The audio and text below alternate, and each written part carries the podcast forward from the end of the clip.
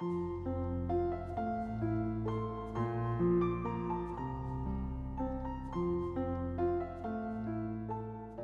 家好，欢迎关注金牌公考每热点分享。今天的热点来自《检察日报》王新河的文章：追逃网络谣言幕后黑手，法律要挑大梁。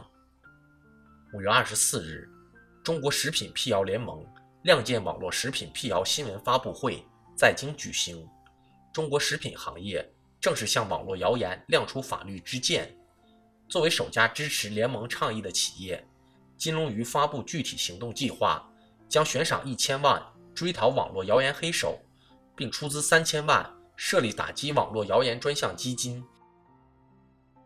俗话说，谣言止于智者，但是社会分工越来越精细，对于一些模棱两可或者专业领域的提法，能第一时间明确否定的智者相对不多。而伴随着网络急速传播，一些说法被证伪时，谣言已经发展到魔鬼一般无法收拾，食品安全领域就是如此。有数据显示，涉及食品安全的谣言已占到整个互联网虚假信息的百分之四十五。不明群众看不到权威说法时，宁可信其有，不敢信其无。谣言让消费者手足无措，给无辜企业的名誉权、实际经营和发展带来巨大损失。也让中国的食品安全在国际舞台上蒙羞。最让人无奈的是，网络谣言危害的反复性，比如肯德基的原料鸡有六个翅膀、塑料袋制作的海带、金龙鱼食用油疑似地沟油等说法，早已被辟谣，却至今还被人们不时分享。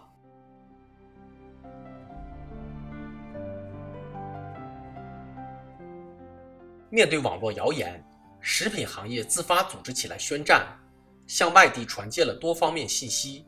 首先，谣言给企业带来的危害巨大，已远远大于事后追责所能弥补，必须重视谣言的及时捕捉和打击。第二，此宣战首先是一种自律，整个食品行业应首先做到不造谣、不传谣，与利用谣言误导消费者的不正当竞争行为做切割。第三。食品企业主动选择法律作为抗谣言的主要工具，不仅证实此前法律实施的良好效果和威力，也向消费者传递了对当下和未来食品安全及食品管理秩序的信心。在法律食品安全方面，法律责无旁贷。在追讨网络谣言黑手上，法律应该挑大梁。若要法律发挥应有的作用，需要当事企业和执法部门密切配合，及时的应用法律保护合法权益。目前，关于食品安全的立法已经走在前沿，法律体系相对健全。在法人名誉权方面，侵权责任法、反不正当竞争法、即将实施的民法总则都可以保护。损害商业信誉、商业信誉行为已入刑。不够刑事处罚的，行政责任已明确。针对网络谣言行为如何认定，已有专门规定。比如最高法关于审理利用信息网络侵害人身权益民事纠纷案件适用法律若干问题的规定；两高关于办理利用信息网络实施诽谤等刑事案件适用法律若干问题的解释；最高检、公安部关于公安机关管辖的刑事案件。立案追诉标准的规定等，以上法规需向广大网友，特别是食品企业多次大力普及。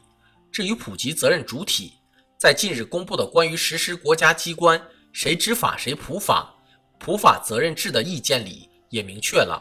因此，今后保障食品的执法部门可以理直气壮地把普法和执法结合起来，更有力地打击网络谣言。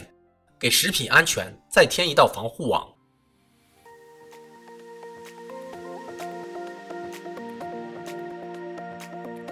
好消息，我们刚刚完成了公众号的再次升级，升级后的内容也将更加全面。